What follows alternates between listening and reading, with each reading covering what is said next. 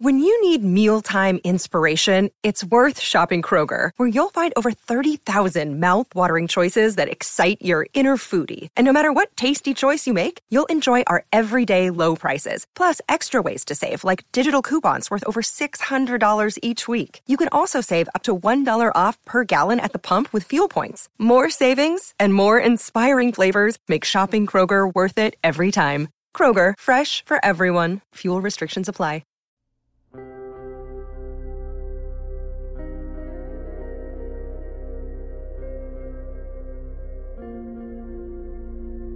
Hey, everybody, welcome to Performance Anxiety. This episode was so much fun. I've been a big fan of Astronoid for a while. So, when singer and guitarist Brett Boland said he was cool with coming on the show, I was pumped. It turns out we're practically the same person. Only uh, Brett can sing, play guitar, bass, and drums, and I can't. Other than that, though, same. We make up some new metaphors, talk about weird songwriting influences, and running away from your favorite bands. Pick up the music, follow them on social media at Astronoid, follow us at Performance ANX. Let's get right into the show with Brett Boland of Astronoid. You're giving me two. You're giving me option paralysis here. I'm sorry. You're Okay, creative. so I- You- this is this I- is an engineering problem. Oh yeah, that's. sh- I didn't say I liked doing it. Said I do it. All right. So what do I? All right. All right. I'm gonna take a crack at this. All right, Are you ready? I'm still rolling. All right. All right. This is Brett Boland from Astronoid, and you're listening to Performance Anxiety.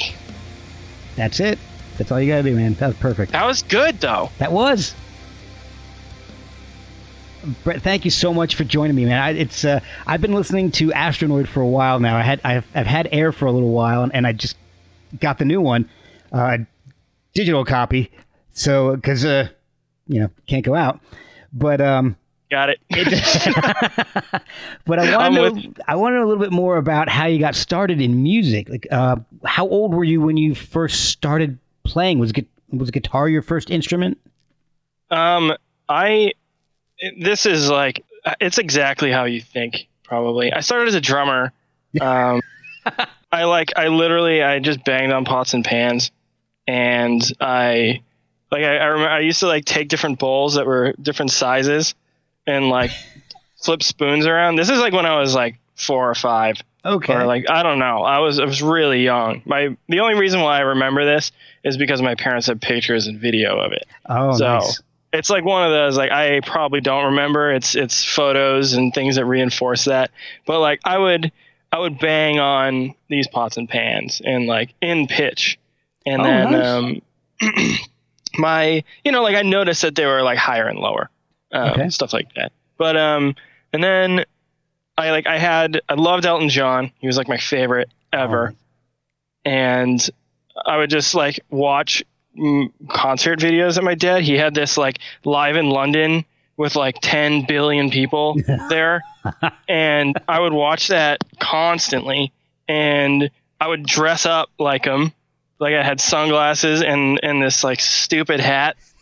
And I would just like do all that stuff, you know, just like pretend I was him. And my parents had this fake guitar that I would screw around with. And my grandmother bought me this like keyboard when I was a little older, and I'd screw around with that.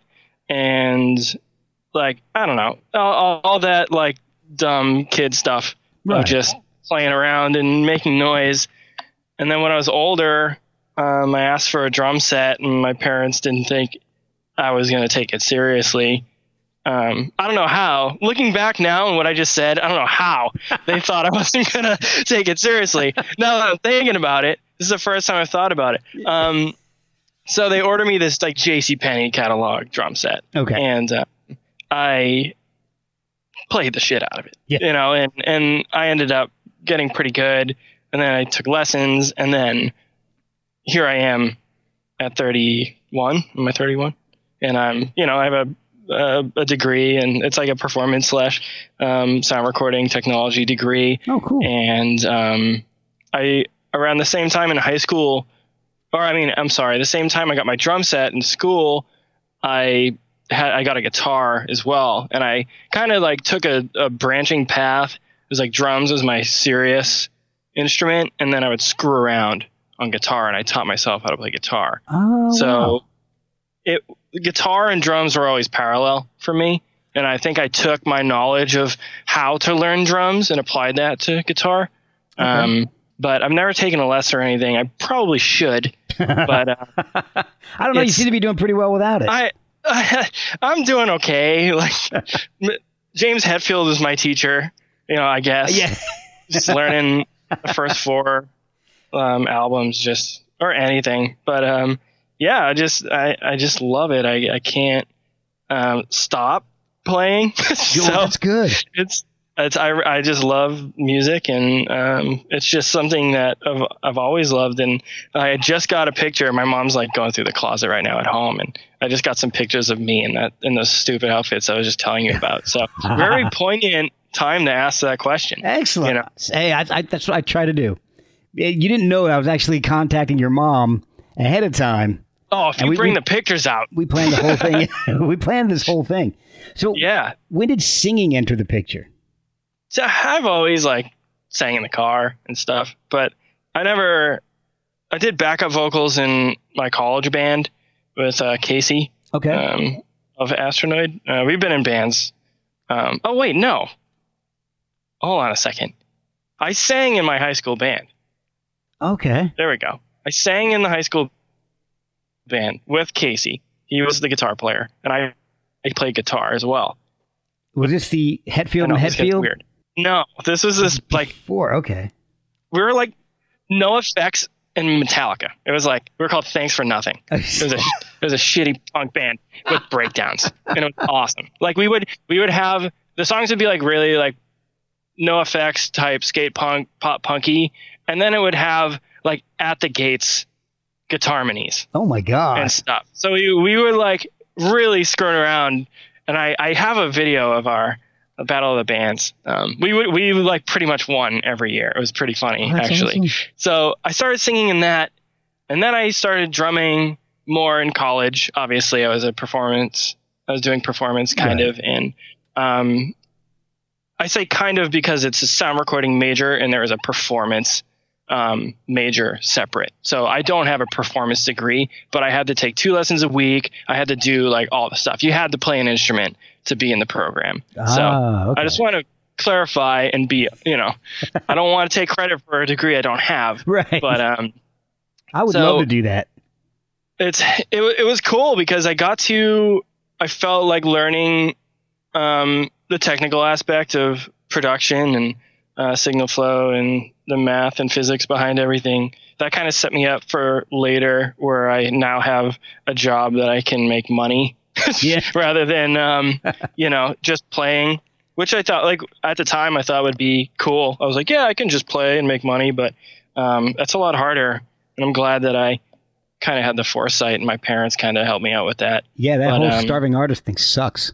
Yeah, yeah, it's not fun. No. And um, so, but you got to work really hard to. You're basically funding your your passion, like with with whatever you do. So, but anyways, you asked me about singing. So I, I pretty much what happened was I was writing these songs for Astronoid, and I was just screwing around, um, like in my dorm room Okay. and the first EP, um, I had like two songs, and Dan was doing um, a recording project. We were uh, we met at school, and we were both in the same program. So I was like, dude, you don't need to get a band together because it sucks getting a band together um, to come record. Like I'll just do it, and I'll play everything, and we can do it whenever the hell you want, which is like a dream for anyone at school because you have to herd cats yeah. you know, getting these bands together. So I was like, I got two songs, I can play everything, and that's it. You know, it'll be easy. So we Yeah. did those two songs. That's what turned out to be the Astronoid November EP, and then it just kind of. I put it online and it just went out. So I was like accidentally forced to sing. So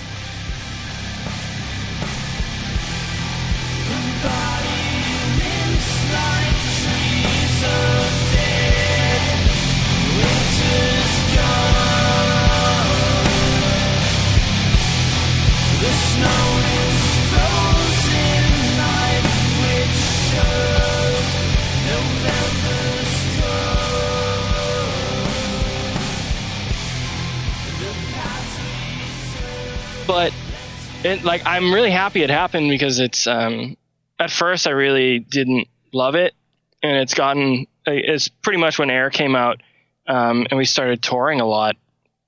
I was like, man, this is not this is hard. You know, Yeah. it's like, like I'm used to playing drums um, in bands and guitar and not having to sing and not having that. Like I'm not a front man. Like I, I go up and I like I like shrivel up Oh no. and and I get all nervous. I don't want to say anything and well, it's a good thing Um, you have Casey because he does- he's not a shrinking violet at all. no, no, he's a nut. He's a nut. I, we've been friends since like fourth grade.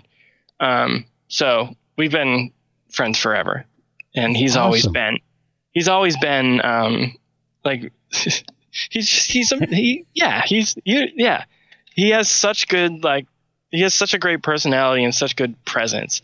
I've I've wanted to give him a mic Yeah. and just dude, you know what? You do the banter, and I'll just sing. But like I think that'll be a little weird. I Uh, I think it would be amazing. I, I seriously, I think it would it would be great. it would be it would be funny. But the thing is, usually we have like a half an hour, unless we're like doing a headline run, and it would like it's just like set a mood for thirty minutes. And, like, yeah. I don't want to go up there and be like, "What's up?" Yeah. You know, Cleveland. we're gonna play this really deep emotional song now. yeah. See you on the other side, and or what I don't know. But um, I can see Yeah, it. it- yeah. it's fun. I, I like creating that mood, and I like so like when a band does it right and they come up and they say nothing and leave. It's just like, oh shit, Yeah. you know. Yeah.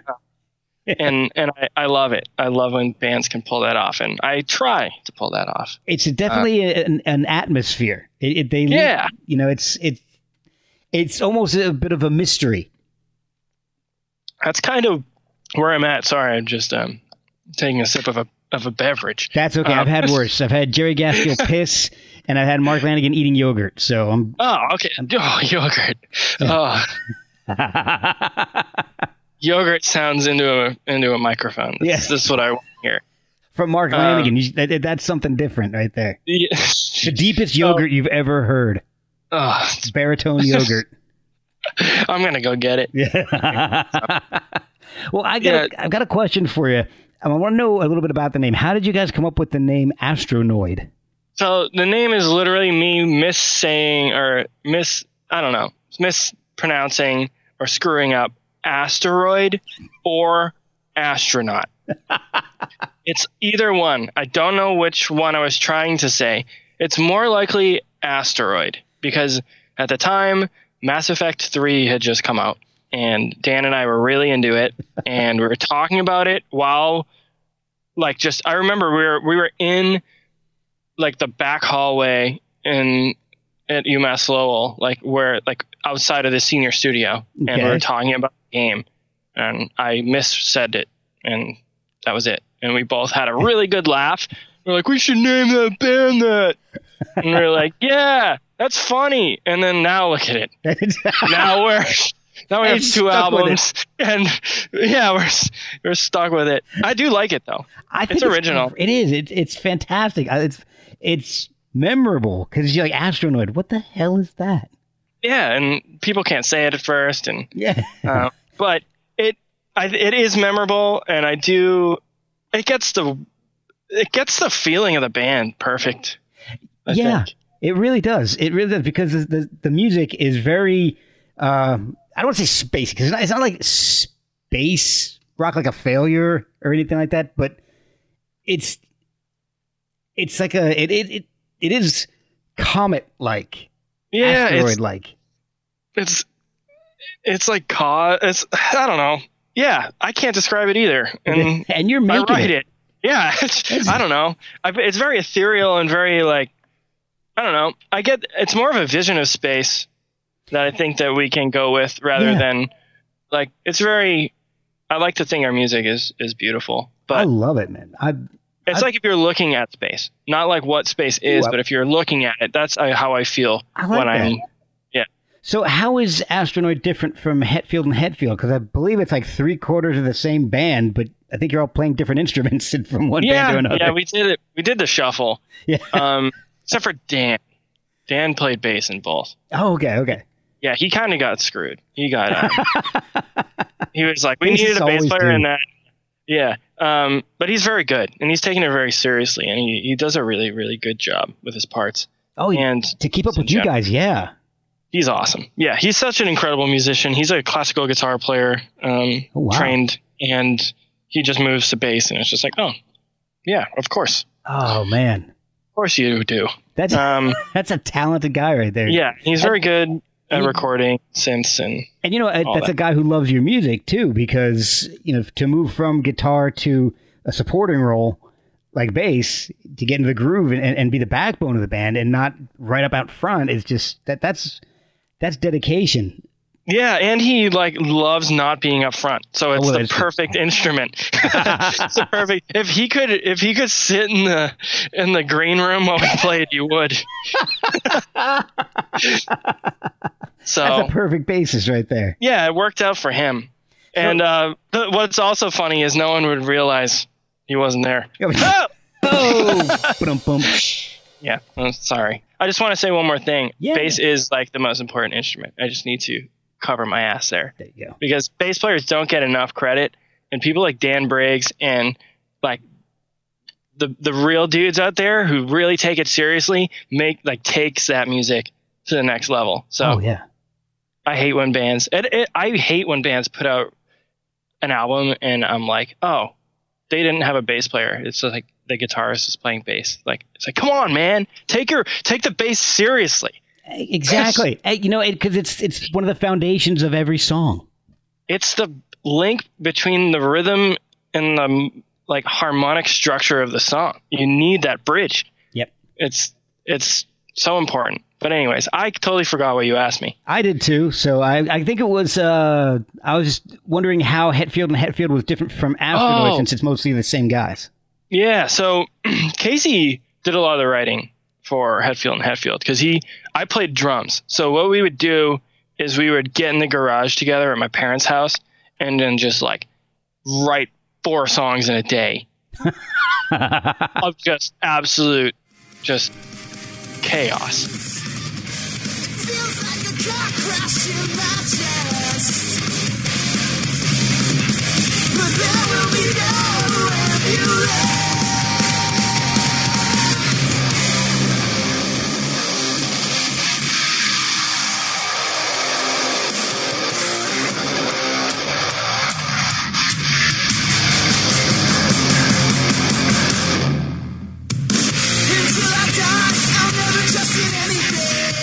Um, it, it was it's just it, the easiest way to put it, it. It was like Coheed and Cambria, Fall of Troy, Troy uh, Dillinger Escape Plan. So it was like all that, and it was really fast and it was really chaotic. And our kind of mantra was to play as fast as we can and to play as complicated as we could. Um, just like really pushing ourselves musically. Okay. And then that was like our band in college. And then towards the end in senior year, I was like, I need to write something that is the complete opposite of what I'm doing. And I'm going to make simplicity the cornerstone. right. And then that's what those two songs came out, like came from the, Okay. for Astronoid. So it was sort of like the complete antithesis of Hetfield and Hetfield. Okay. And now what's? I know there's something behind the name Hetfield and Hetfield. So we both wanted to be James Hetfield. We so he moved. Casey moved to Seattle right after high school to help out with his family, Okay. and so he moved there.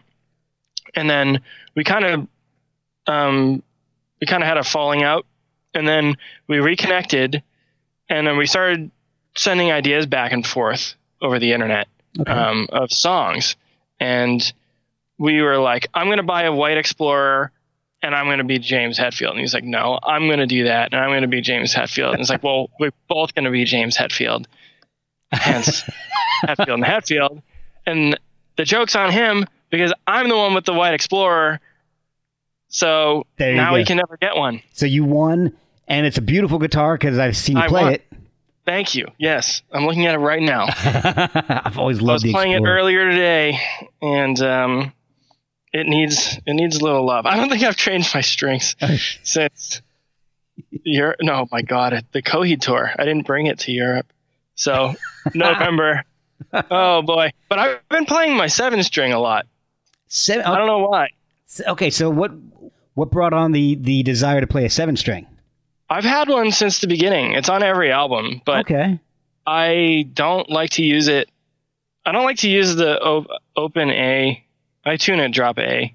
Um, Okay. I don't like to use that as like a tonic, like a like a main note. hmm Um, I like to use the low end as like um, like right when you think it couldn't go lower, it does. Like Okay. I like I like that. I like to have the extended range lower rather than higher um, to for like chords because it, it's a different feeling when you go to like a higher octave chord when you go to that lower octave and it's just like oh it like kind of pulls you pulls out a little more Okay. um, a little heavier. And I, I like playing with that. And um, just recently you know I'm, I've got a lot of spare time so Yeah. I've been writing. And um, I've just been really enjoying that instrument. And um, I'm not very familiar with it so I'm getting a lot better at uh, taking advantage of the extended range of the guitar. And it's fun like it's cool it's it's it's like uh, throwing a new paintbrush you know or something new into your into your work that that metaphor made no sense but you know what I mean but you know what? another paintbrush in your toolbox Yeah, there you, know? go. I like. You know what? I like that one. I'm going to use that, and nobody's going to understand it unless they listen to this podcast. no it's fine But is it hard to switch back and forth? You know, thinking the mindset of six string and then using the seven string. Did it? I don't even know where I'm going with it that. was at first, but once you get the once you realize that it's a six string guitar in standard with a low B or an A at the end. So it's like just pretend that string's not there and you have a standard tuned guitar. Okay, that's And then you can you know figure it out from there. So I've actually been to get better at it. I've been playing and practicing songs that I know in standard and just ignoring that string just to get better at muting it and playing cleaner and um, just sort of pretending it's not there because it, it is just a mental barrier okay. of, of just like you know it's the same thing as my Les Paul it's just it's got an extra thing in the way. Yeah. So and then figure out how you can use that and be like oh instead of going up here you know to this a i can hit the low a or, or hit this low c and that i couldn't hit on the uh, les paul. So i don't know. It's fun. And we're we're in drop c anyways for um, Ah, okay. Astronoid. So uh, it's also a different tuning to screw around with. So it's fun. I don't know. Just i just like throwing hurdles at myself i guess well, then you overcome them, and then you feel good about yourself. So. Yeah, yeah. Not today. Today was. I did a lot of practicing today. And, Um, I felt pretty good. You do you doing a lot of writing in your in the downtime now? yeah. Yep. Just sort of whatever comes out. Now you're writing more. Is is Astronoid the main focus of your writing now, or you, is it? any- yeah, I would say so. Like it always kind of is. Um, I've been writing since the last album came out, Okay. but uh, it's it's sort of come to a little f- more of a head because I feel like I'm making some headway and you know what I want yeah. it to sound like because um, I don't know what I want it to sound like. I, I all I know is I don't want it to be the same. So you know, in in looking at the bands that in, influence you guys, I can definitely see that type of influence of, of ever changing sounds. I mean, because I found the band on Bandcamp when I was uh, searching Devin Townsend sounding stuff. hmm And so I, I hear that Devin Townsend, Emperor, Alcest, Mew kind of influences, and in, you know, and each one is influences in a different thing. Like like uh, the vocals, I hear a lot of a lot of Mew, um, in it, but in the mu- in the actual music, I hear some a mix of like Devin Townsend and Emperor. You've got you got to those amazing pinch harmonics. I, I absolutely love that stuff.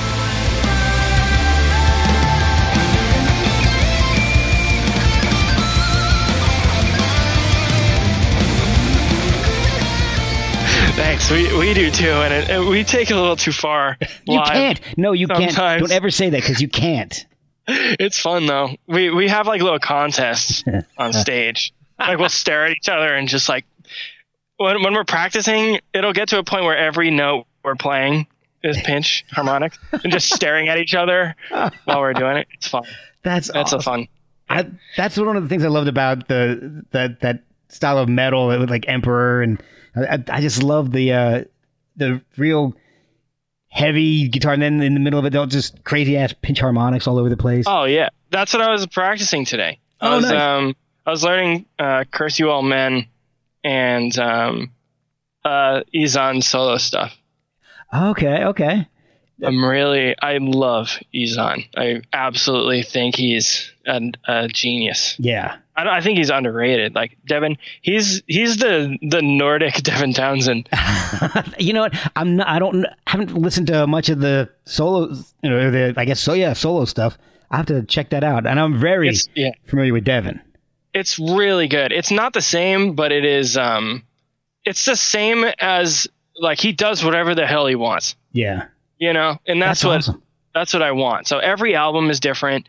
Every album is just like, you know, I'm going to try this. There's more experimental ones and there's more black metal ones. And there's one that is just like absolutely off the wall that I can't even pronounce. Oh yeah. Um, but uh, it is his new EP is really good. Like I, I just love him. He's such a good guitar player, and um, like on half the records, Leprous is his backing band. So it's like it's it's killer. Like it's great stuff. And That is awesome. Yeah, I would definitely have to check it out. And have you have you been following Devin during the uh, whole quarantine thing? I haven't. He's been Um, putting out a song like every, literally every day. I I've completely taken myself off social media. Oh, really? Um, just to like I'm still I haven't deleted anything, but like nothing He's is not on my phone. attention. No. Um, it's not a very mentally healthy place Oh God, right no. now. No, Um. Even with the good stuff like Devin Townsend, but and like people making music and making stuff, it's just unfortunately it's too uh, it's too toxic right now, It and I don't I don't need that. And especially what like Twitter seems to be the the worst. Oh, that was the first one to go. Yeah, good, good. If if I didn't have to promote this show through Twitter, I wouldn't even have it. But I, I I'm a more of a visual guy. I was a photographer for you know, since the early '90s, and uh, I I tend to like Instagram more because it's a more visual. I agree. I actually that's the only one I still have on because you can't really can't really post a lot of negative stuff unless you're like taking pictures of or or like reposting stuff. Like I'm still seeing like people's dogs and Oh yeah, like you know it's it's which is fine. That's like what I want to see. Good. I, I want to see Instagram is more normal, and I've just I don't really feel like I have anything to post, so I've just been posting what I've been listening to like every day. I'm just listening to a ton of music, so I'm like, here, I don't know, maybe someone who follows me, one of the four people, will um will find something new because I always like finding new music. So I oh so do I. And it's, like I said, that's one of the things. One of the ways I found you was because I I love Devin Townsend, and he hadn't put anything out in a little bit, and I was like, let me find something that he's influenced. And so the I believe the first thing that popped up was Astronoid. So, and uh, I saw that. yeah, we kind of wear that on our sleeve. well, I noticed two things in particular. The first one I want to ask you about is that you guys did a, a cover of My Bloody Valentine's Only Shallow.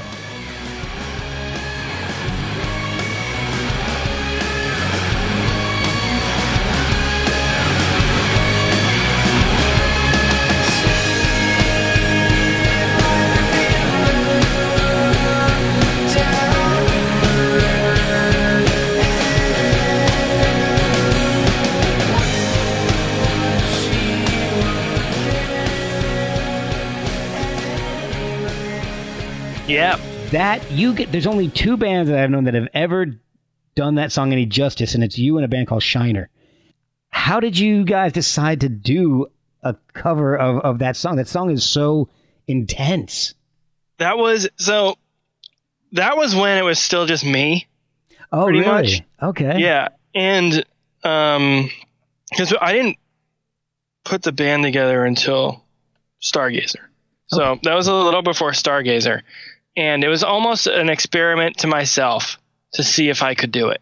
Oh, wow. And like, I got, I, I've read some stuff about how it's like, oh, it sounds like the original. It's just like, yeah, but you know how hard it is to make it sound like the original. yeah. It's, That was the experiment. It was like, can I get that sound, like that warbly, weird, and still like kind of make it my own? But I, I really wanted to make it kind of true to the original. Well, that's one song where you, you know, I, I'm all for bands taking a song and covering it and making it their own. That's one of the few that I think if you, You can't. You yeah, if can't. exactly. I also, um, I was told about them after I started the band. So, um, oh, okay. I didn't know about shoegaze. Oh my God, seriously? So Wow. what happened was, is I put it out, and then people were like, "Oh, this is great! You guys sound like this, this, and that, and this," and I was like, "What? Yeah. what is this?" Like they were like, "You sound like My Bloody Valentine. You sound like Slowdive. You sound like, um, like Moose? uh, Lush. Like Oh. all these Ride," and I was like, "What is this?" And then I just got introduced to shoegaze, and I had never heard shoegaze before That's insane. and and I was just like I I kind of gave myself like a little pat on the back. I was like, Brett, you kind of like did this without hearing anything of the, source material. You and I was deserve like, it, cool. man. But like it's but I- was also influenced by Jesu and Alcest, who were influenced by Right. them. So it all comes back. But um yeah, so I was like obsessed with that song. And I was like, cool, like I love this song and I'm gonna cover it. And then later, as I go through time, I'm like, this is like a untouchable song that I managed to touch. You know what I mean? yeah. And I was just like, maybe I wouldn't have done that um, if I were where I was now. Like I wouldn't touch that song. That, um, yeah, okay. You know? I, But yeah. I was can- naive. Yeah.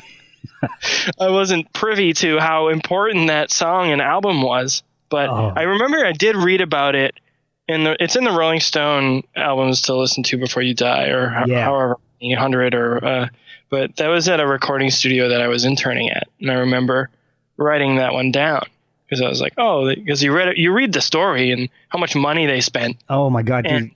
I'm still trying to get Alan McGee on the show just to te- just to talk about My Bloody Valentine bankrupting him. oh it's it's unbelievable it's one of the most expensive well it wa- was one of the most expensive for the time and, Yeah. um I I don't even think it sounds very good but it Oh, no. sounds like but it sounds I could I wouldn't want it any other way uh, yeah, you know? exactly, exactly. Even but it doesn't sound good No, and the, the weird thing is, even the follow up, uh, what, 14 years, was it 14 years later, yeah 20 years? That doesn't sound good either, but I, I love MBV. It's yeah it's just as, it's just, it sounds exactly like Loveless. It's just, did that come out the year Air came out it that's might have. I don't remember. because I remember I was like oh fuck Yeah. I was like no they can't put out an album Damn it, Shields. I remember yeah it's not on Spotify No, That's I, a weird record. It's hard to find. They didn't make many. no, I know. Um, I did manage to get a copy, and it pissed me off because it doesn't fit my CD rack because it's a little t- too long because they wanted to be fancy. Oh my god! I only got the download because I I I'll, well I have three teenagers, so I'm constantly broke. So I just downloaded it, but I I'm I'm one of those because I I need physical copies. So if even if I get the download, I'll eventually have to get the Yeah. original copy. So I'm still working I- on that. I used to go every Tuesday when it was still Tuesday. Yeah, Um, we'd go. He and I would go to the record store and just check out what was new and pick up a bunch of stuff. We'd go every week Yeah. and for years, and we Oh. both have like two thousand plus CD collections. Yeah, that's And I've got almost four thousand at this point. It's just Yeah.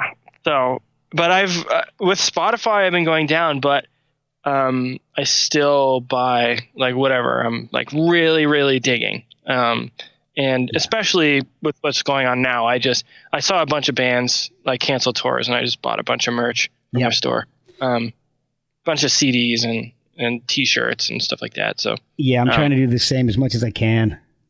yeah, no, it's tough because I'm I want people to buy our stuff too. Yeah, you know, it's, exactly. but uh, we're not. We didn't have tours canceled, and You- I know You're trying to Um, support other people, but you also need other people to support you. right, but at the same time, it's like eh, I didn't have to let crew down, or Yeah. I didn't have to, you know. So it's like we just have whatever the operating costs of Astronoid are that are just normal, you know. Yeah. So it's like we're we're fine there, but um, I'll Yeah. tell you the worst. The worst part about that whole thing is that I, I not I don't shoot really professionally anymore. I haven't done it since my wife and I had kids, but I was I, I do shoot for a, a DC area blog that does live music reviews, and I was literally two or three days away from shooting Devin Townsend live at Ram's Head when everything went down. So I- I had my the media pass. I was all set to go, and uh, like two days before the show, up everything's canceled. yep. And I haven't Well- seen Devin live in person yet. Oh, I've only seen him once, and I, it was at my least favorite venue. Oh, really? Uh, and he was amazing. He was great. Um, but I was just like, uh, it wasn't right. It's I still haven't had the right Devin Townsend experience. one day, one day. Um, but we've never played with him. We've never, I've never been anywhere with him there, like no festivals or anything. So oh man, one day, the stars will align. I was hoping so too, because I've actually had a couple people from his bands on the show, um, like uh, Ché Aimee Dorval. She's been on the show, and Oh, uh, she's unbelievable. oh, I love her. She's so what a awesome. voice! I know. I know. Holy shit! She Casualty of the Fool is one of my favorite Devin yes. Oh my! And now uh, Ché's doing an EP of covers through I think GoFundMe or something. So Mhm. that Her album is good. It's very good. Oh. Her solo album. yeah. Oh, I'll give you. I'll, all right, so. I'll tell you, I, I found out about Ché through Devin Townsend. You know, he had her on the his Ki album on a song called Mhm. Train Fire, and I was like, "Who is this?" And it just says Che on the album. Like, Yeah. that doesn't help me very much. And then I saw the Casualties of Cool album come out, and it her actual name was there. I'm like, oh, cool. All right, so now I'm going to go look and see what she's got because this is this is how I have four thousand CDs. Mhm. So No, I, you're doing the same thing I do. so I, I looked on Amazon and it only had it had one album up there, and I, I looked on YouTube to listen to some of the music, and it had that album and an EP, but Amazon only had her one album listed up there, and it was like forty five bucks, and it it was in like a double special edition. It was just her album. So I Yeah. was like, damn, I can't do that. So I found her website and I just shot her a message. I said, hey, um, just wondering if you sell this directly because I was looking on Amazon and it's 45 bucks. And, you know, I, I like your voice, but I can't afford that. Honestly, and that doesn't go to her. Yeah, exactly. She- She's not charging that. So she's like, oh, Jesus. She's like, Amazon, bunch of assholes. She's, I'll just mail it to you. I'm like, well, okay, so what do you want me to send you? She's like, nothing. Just, I'll just mail it to you. I was like, are you serious? She's like, yeah, yeah, yeah, no, no problem. So, uh, like a week or two later, I get in the mail this envelope from Che, and it's got that album plus the EP that wasn't listed anywhere, and she signed them both. One was it was around Christmas time, so one says "Merry Christmas, Che," and the other one says "You're the tits, Che." so I was like, "This." Is, so I, I, it was a little while after that that I decided to start doing this podcast. I'm like, I gotta have Che on. I, I she's gotta be one of my first people. And fortunately, she agreed to come on, and and uh, we we chat every once in a while ever since. And uh, I also had Mike St. John on not too long ago. He's such a good dude. Yeah. We've done so many tours together with Oh, yeah. him uh, behind the lights. That's awesome. He, um, yeah, he's he's done stuff for Tesseract, Yes. um, and he's a great guy. He helped me out because I program all the lights for the Astronoid stuff, and um, cool. He was he was very helpful with, um, you know, he's like, dude, the lights are off. I was like, what? he helped me find a um a, a Reaper um thing that was happening. I, I use Reaper to to program the lights. And Oh, uh, really? There, Is, there was a is that like the uh, the uh, audio editing software too? yeah, yep. I've been pra- I've been playing around with that because I don't use that to edit. But uh, It's I amazing. have a copy of it. I didn't realize you could do lights through that too. So I do. Um, it's this program that you you track MIDI, and then the MIDI program like it shoots out DMX. Okay. Um, so it like it triggers a preset pretty much. Oh, okay. Um, okay. It's cool. It's a square peg round hole Yeah. type thing. You're it, you're like kind of you're playing with uh you know things you shouldn't be.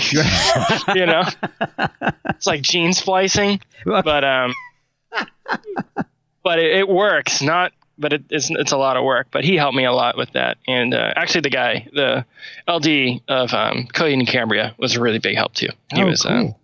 he was a lot of help. So That's awesome. um, that's always cool. But um, I forget what we were talking about Oh, again. we were just. My oh, God. I do have a qu- okay. brain. We were talking about the My Bloody Valentine cover, so I wanted, I did want to know if you guys do Oh. any other covers. In, in- I do covers by myself, but I don't release them. Oh man, see now that's something you should probably consider doing with all this downtime now.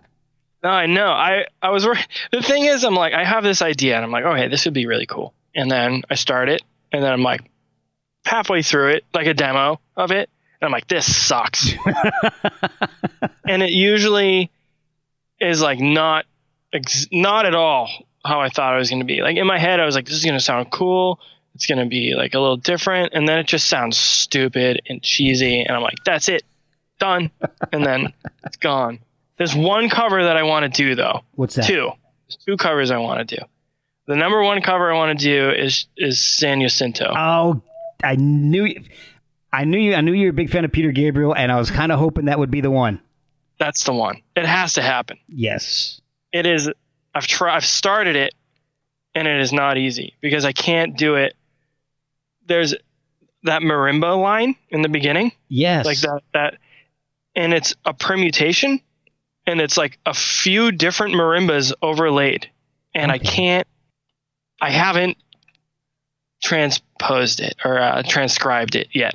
I just can't. It's it's really strange, and I can't like sit there because it's not locked to a grid. Like, you know, I can't just put it into Pro Tools and just just be like, oh yeah, this is definitely 150 Right. tempo. right. You know, it's like it, I so I can't. I haven't found a good way to really do it, Now, is, and is, I, I would need to sit down and actually write it out. is and I that haven't the, uh, the stuff it. that was sampled that he that he did, or is that the, is that the, a live track? Um, that I'm pretty sure those are live marimbas. Um, Because I'm trying to. I've been. I've been contacting his drummer from that that whole era, Jerry Marotta. He's. Tr- I'm trying to get him on. that'd be incredible. So yeah. so he's Holy he's, shit. he's told me he's like, yeah, I'll come on, no, no problem. But we just haven't for literally a year. We haven't been able to nail down a, a date. So- Well, now's your time. You got to reach out to him now. Hey, I man, I know. know you're not doing anything. he he plays with uh, uh, the Security Project, which is like a it's a Peter Gabriel cover band, but with like him and, and Trey Gunn from King Crimson and a whole bunch of other people. So That's nuts. Trey Gunn was Yeah. on too. So Uh, that that's the other cover I want to do is um is what the hell's the name of that song? Um, off discipline. um uh Elephant Talk. Uh, let's. Uh, no, frame by frame. frame oh oh frame by frame. We could do it, but it would have to be a group effort. Yes. You know what I mean? So we would have to really figure that out. And I actually started that one as well, but that Fripp guitar part is Yeah. not possible. I how he does it, I can't. I cannot play it. And I've Oh. tried, and his fingers. Fripp is the guitar player, right? Am I- Yes. Am I, wrong there? Okay. oh yeah. Oh, okay. It's, it's for that it was Fripp and Adrian Belew. Yeah, I'm pretty sure this is Fripp's part. He's, he just sits there on his stool Yes. and just makes everyone look like a fool. He does. I hate that that rhymes. Man. well, that's lyrics to a new Astronoid song Yeah, there we about go. Robert Fripp. About Robert Fripp. Yeah, frame by frame. I would love to cover those songs. I would love to do it. oh Um, man, I'd love to hear an Astronoid version of both of those. I think it would be a lot of, especially San Jacinto. I like. It, it is like the most epic, emotional. It is such a great song. And it- Yeah. I, I love that whole record. That's definitely my favorite. Yeah, it, Peter it album. took me a while to get into Peter Gabriel because when it, when that stuff came out, I was more into Megadeth. So yeah, I could see how um, you know, doesn't really doesn't really yeah, I got into. Metallica and Megadeth when I was a kid and I got into Peter Gabriel like like maybe 4 or 5 years ago. So it's like I've had time. yeah, you know, it's not like they're both coming out at the same time and I'm like, "What?" But I am listening to Devourment and Mew at the same time. So oh it's wow, like who knows? Mew's awesome. Oh, gosh. They're the best. I was doing a deep dive on them the other day. Like I don't know, I just do it every once in a while. Uh, they have like no videos, yeah, like of of like they have music videos and li- and some live stuff, but like there's nothing besides their like documentary that they made with, at the Glass Handed Kites. oh really? I, I haven't gone that deep yet. Yeah, it's that documentary is unbelievable. It's I awesome. Did see they did a really cool uh, set at KEXP. Yeah, I think that's on YouTube. That that was really that was pretty interesting. to no, they're they're one of the best live bands. Like Jonas goes up there and he's just like, I'm not even gonna look like I'm trying yeah, and crush these. yeah. And yeah, they're they're they're my favorite band. They're like the one band that since the beginning of Astronoid has been like uh, an influence. Other bands come in and out, Yeah. you know, like whatever I'm listening to. But Mew is always like a constant of like, like the, I just want that feeling. I want to capture that feeling, and and um, he's such a diverse vocalist, and Yeah. with with his patterns, he never sings what you think he's gonna, and even in verses that repeat, his vocals aren't the same, and choruses with changed lyrics. You know, Yeah. it's just so creative, and it's um, I try to strive for that and and pull out somewhat well, you know what he's doing into my music, and it's hard because I don't want to copy him, but Yeah. I, yeah. I will. I don't want to, but I, I don't want to, will. but he doesn't make it hard. you know, he doesn't make it easy not to. Yeah. No, So- they're they're a great band. I, I was listening to the live at- with the Copenhagen Orchestra. I listened to the whole thing Mm. last night. I've listened to it a bunch already, but I just from front to back, I was just sitting there, you know, just really doing nothing, Oh, just taking it all in. It's great. I'm gonna have to check that out because that, that's one band that, that I, I like. I haven't done a deep dive, and I think that even even my wife could get involved, get into them. So I, I think that's one I could do a deep dive, and she'd actually be cool with. Yeah, the the Glass Handed Kites and No More Stories are the two the two records, and uh, for me, I love all. I love them all, but So I okay. So I have a I have a question. Since we're kind of talking about recording now, was there much of a difference in how you recorded the Astronoid, the new album, uh, compared to Air? oh yeah, yeah. Air was a nightmare Oh really? because we were like writing it and recording it at the same time. oh jeez. Like up until like the very end, we were changing forms. Oh wow. Like it was, it was crazy. Like the drums were done, and I was still writing parts, and I didn't have the vocals done. It wasn't like we were just by ourselves. Like we didn't have a label, we didn't have management, we didn't have anything. So it was just like we worked on it when we had time, and I was like, these vocals suck. I gotta rewrite them. Like you know, and like there's a early version of Resin, and it is just, it is horrible. Like it is, you know. And same with Up and Atom.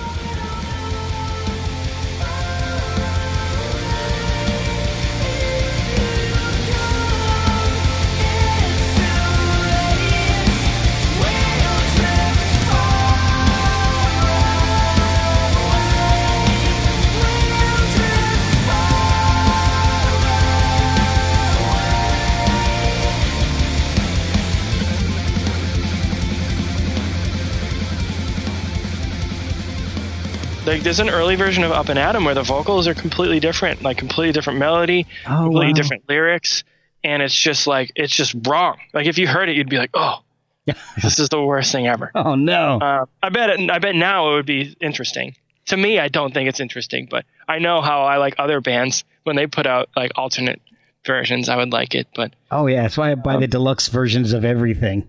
Yeah, it, I love that stuff. I love it. Even though I'm like, wow, I'm never gonna listen to that again. I'm glad I heard it. Yeah, I I I'm glad I have it. But if There's you, one.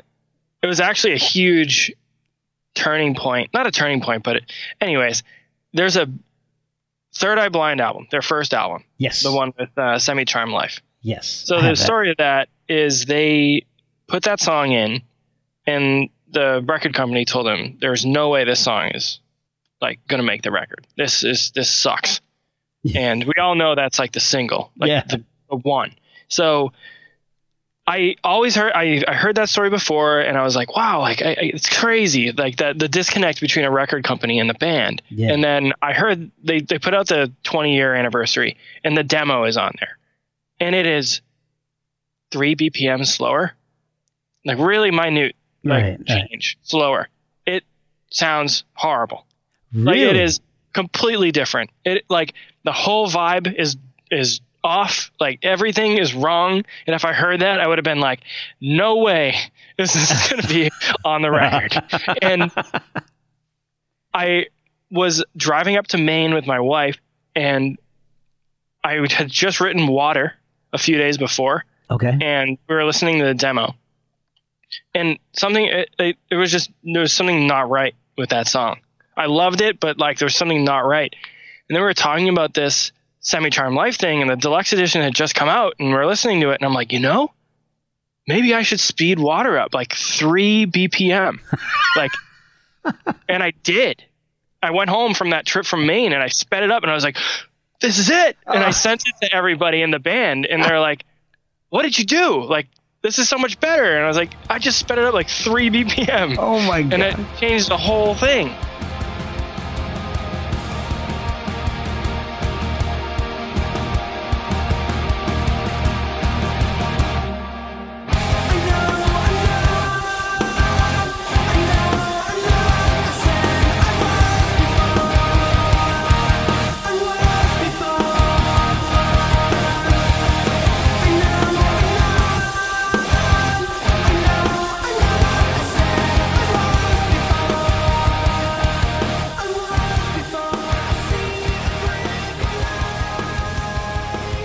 So it's like it's funny how those little alternate versions of songs can can spring ideas for yourself and be like, well, if it made that song better, it'll definitely make mine better. so um, if it worked for them, it worked for me. Yeah, So why not? was- but with the difference between air and and um, self-titled is like that that example right there is the difference. Like I wrote demos and I fully flushed out demos. Like I recorded the album before it was recorded. oh Like, wow. I did everything.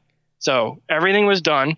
Vocals were done. Lyrics were done. Everything was done. Then we recorded like a like real like big boys, you know. so and we had much more control of the situation at this point. Um, really? Even Because- compared to doing it your the first one yourself? well, it was still ourselves. It's just like we were putting an album out now, and it meant something. Like it was like it had to be good. Okay. You Oh, know? Okay. I, I, I Air didn't have to be good.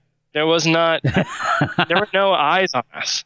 Um, That's true. you know, as as many eyes as you know, we're not the biggest band in the world, but a follow up to an album that did pretty well. You know, it's like it was a lot of pressure, yeah. and we wanted to get it right. We wanted to take our time, and yeah, so we just took our time, and I developed the process of you know recording these demos and really just flushing them out. And um, I would have when I write songs, I, I'll do everything at once. So I'm like literally jumping around my room, uh, my studio, from guitar to bass to drums to guitar to bass to vocals, and I'm just kind of um, building this song throughout the night.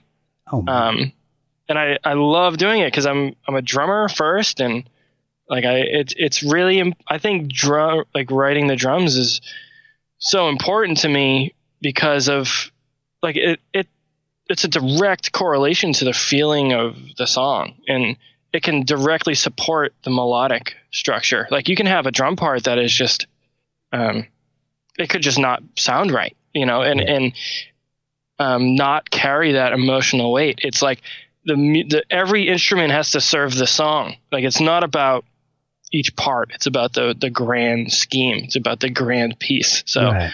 everything has to fit together for to serve the the music. So If that makes sense. with the self-titled album, with everything that needs to serve the song, is there any type of overarching theme to the album? Um, pretty much what I was talking about. Just like the the pressure of writing an album. That's a lot of it honestly. I was just like so taken over by trying to one up myself and i didn't want that to like like i when i first started writing for the album it was like the songs were faster and they were more complicated and more technical and i was like trying to outdo air. And then it wasn't until i realized that it's not about outdoing it's about moving on from air and then Right. creating something new of like where I'm at now.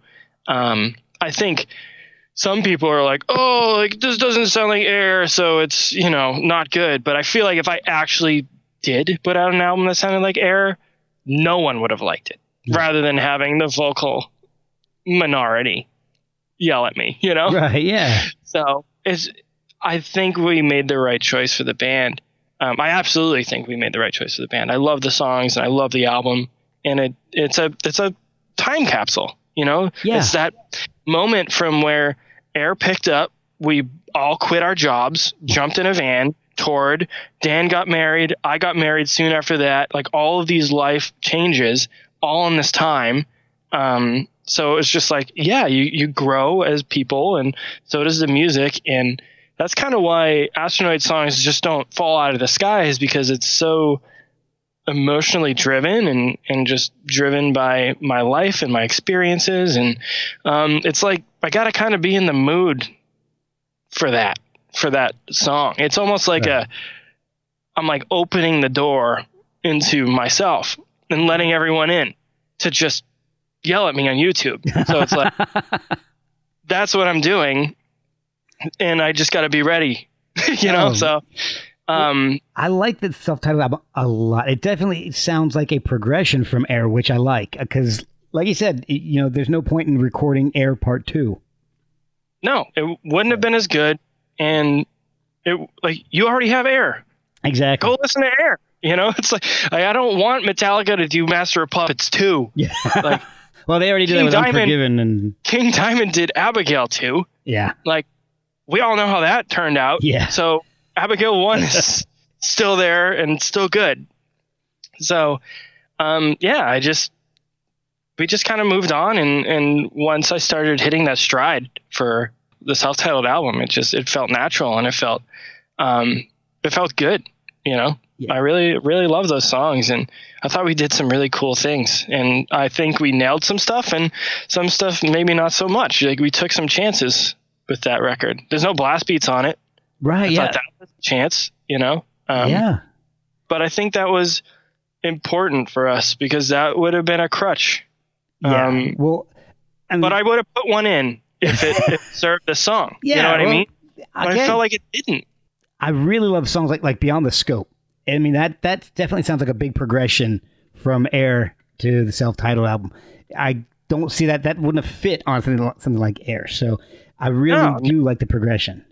I love that. That's probably my favorite song on the record. Oh, I don't yeah? know if people agree with me, but Ah, it's uh, mine. I I love that song.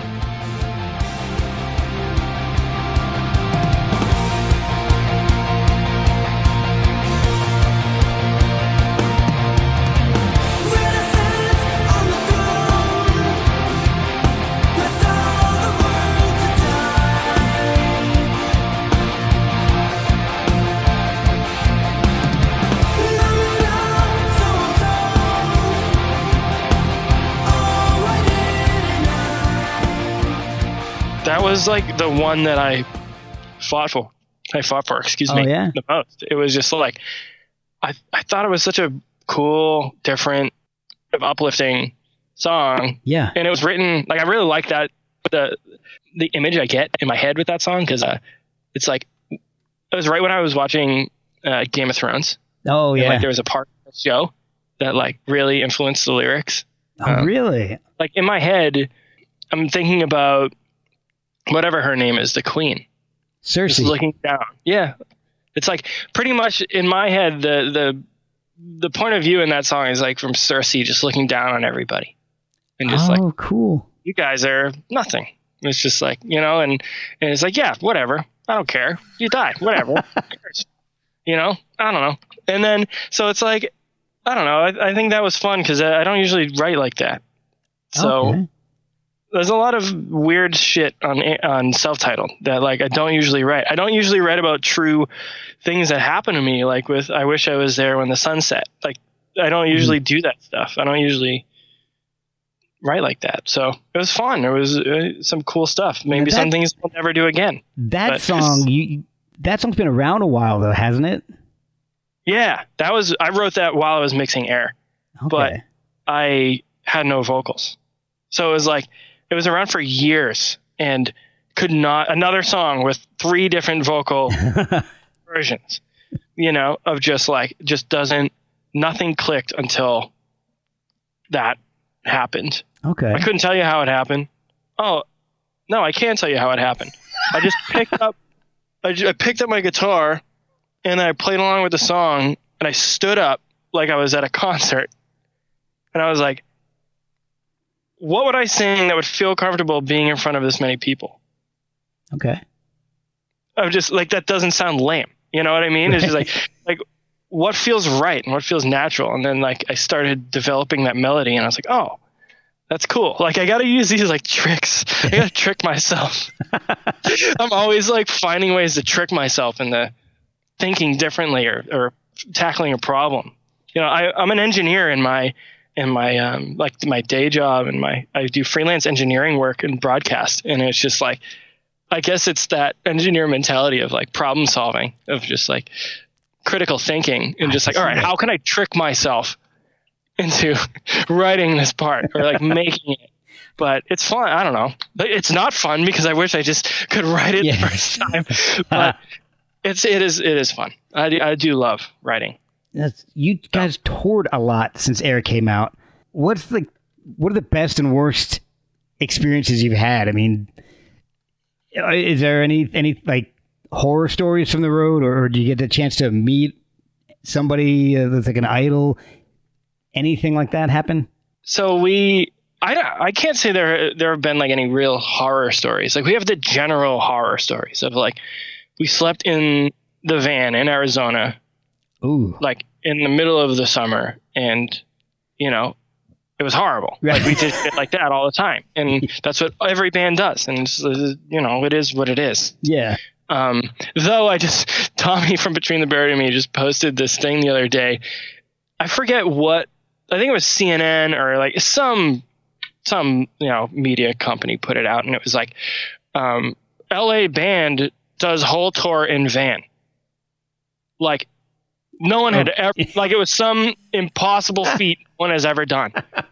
It's like, can you believe this band toured in a van the whole tour? Oh my. It's like, and I thought it was the funniest thing in the world. I was like, I can't. It's They're like, all right. suffering for their art. And then it said in the, and then later in the, um, in the article, it said, um, but it's okay. They got hotel rooms. Oh well, that's so it's like, it's like, oh, okay. Oh. So they, so they didn't actually do it. no. But, um, no, every band we've gone out with has been incredible, and they've been really great to us. Like meeting the Tesseract guys, and like we've done three tours with them, and that's been incredible. And um, a really big one for me was Between the Buried and Me. And when you meet people, like I've been listening to Between the Buried and Me since um, the first record, so oh, I've yeah. been, I was the one waiting for them at their van. So I was that guy at one point. I did run away. Like I never actually stayed. I did, say, I, I did get too freaked out. Not freaked out, but like I was like, ah. yeah. Um, so when I met them and they were all like really great guys, that always feels nice. Like yeah. when you meet your, you know, your idols and then um, they're just really amazing people. And um, it was the same thing with Coheed and Cambria. Like they, they had Oh, no reason to be nice to us at all. Never mind incredible. You know, they were so welcoming and so nice, and everyone in that band, Josh, Zach, Claudio, Travis, they were they were. I couldn't believe how sweet they were, and um, it was incredible. And their whole crew was amazing. So like that's the other thing is like you gotta as a band as an opener, like the number one thing for you to do is to you got to make friends with the crew because you're not Yeah. you're not dealing with the band. Like you have to make the crew like you. Yeah. You have to get off stage fast. You need to not spill your beer everywhere, and you need to not complain when you have nowhere to play. You know, yeah. and if the, because it, it's not the band that's gonna get pissed off, you're gonna piss the crew off, who's gonna tell the band, who's then gonna tell them. The uh, the next band never tour with Astronoid Yeah. because they can't get shit together. So it's like you but so when there's a really great crew, like that's awesome. And it makes things easier for everybody and um it's just it's been really cool. Um with all this and, and I, can't, I can't forget about the ghost shows. Like Oh. Ghost yeah. is my like new modern favorite band. Like there. I think Tobias is an absolute genius. Yeah. He is everything. Marketing, he's got it all figured out. Oh And no kidding. his music is incredible. I don't care what you have to say. He can write a goddamn song. Yeah. I would get, Uh, I, I'm a a late comer like to that as as well. So, but I I gotta agree with you. His stuff is everywhere. He's unbelievable. Like I, I went to their first show in the U.S. Oh really? Yeah, there was like ha- there was like nobody there. It was like half full. wow. And me and a couple buddies, and you know it was it was amazing. So I've seen them from the small club to the medium club, all the way to headlining Exit 111, or like you know close to it. yeah. You know they were right behind Def Leppard.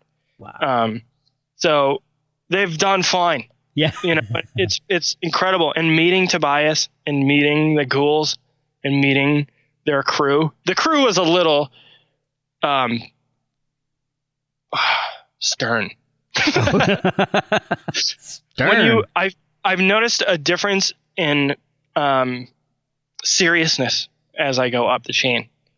You know, in terms of bet. like in, in terms of the bigger the band you get, the the more serious the TM is, like the tour manager and their Yeah. and their crew. And he was like all business. You know, so Yeah. but he was great. He was nice. He was very welcoming. We had two cases of Budweiser waiting for us. Um, nice. so no complaints there. Um, but you know, it just meeting Tobias was so great. Like he was just like the nicest guy. All the guys in Ghost were really nice, and it's just I'm we're so lucky that we're we're I feel like our music is positive, and it seems to be we're gravitating towards people that are that way. And um, same with our fans.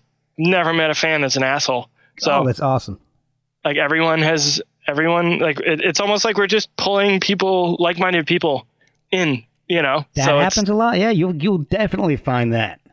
yeah and i i'm we're lucky and it's and it's great i can't complain Well, at I've, all I've been you know, throwing your music out to everybody I can. I've been posting it and sharing it with as many people as I can because I absolutely loved Air.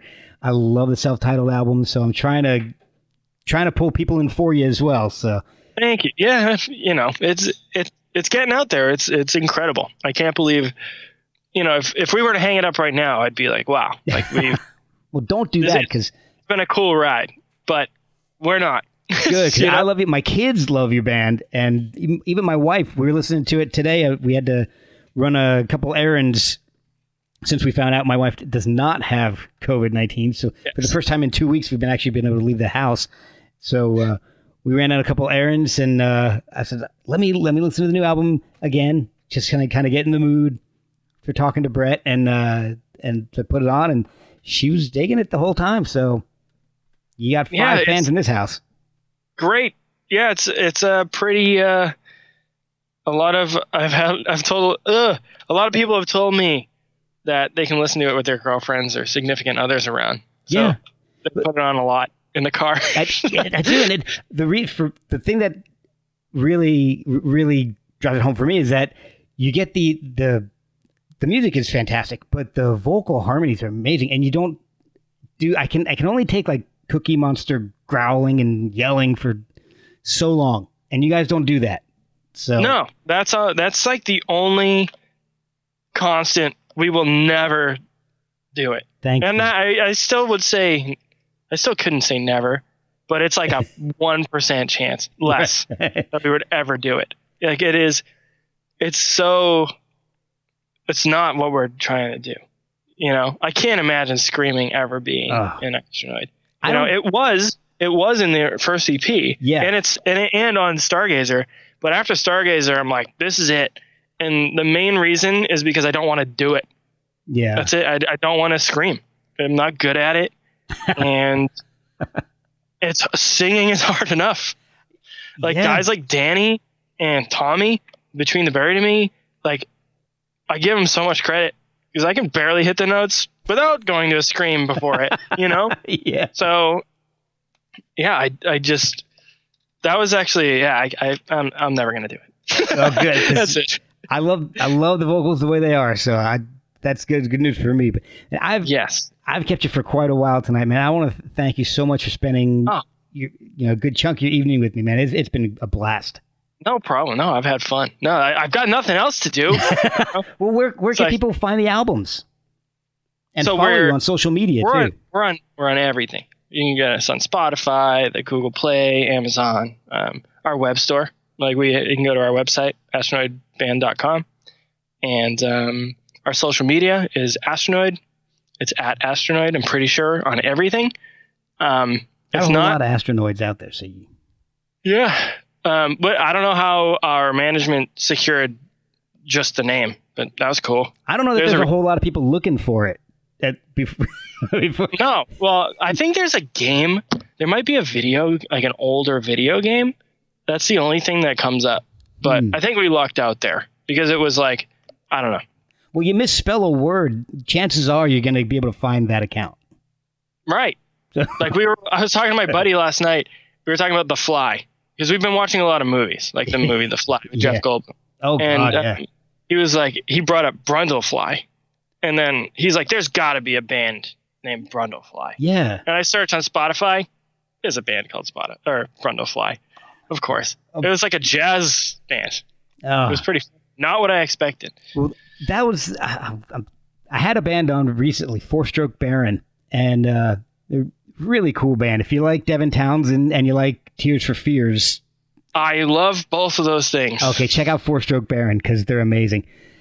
And uh, it, it's basically Devin Townsend's music with Roland Orzabal singing. It's incredible.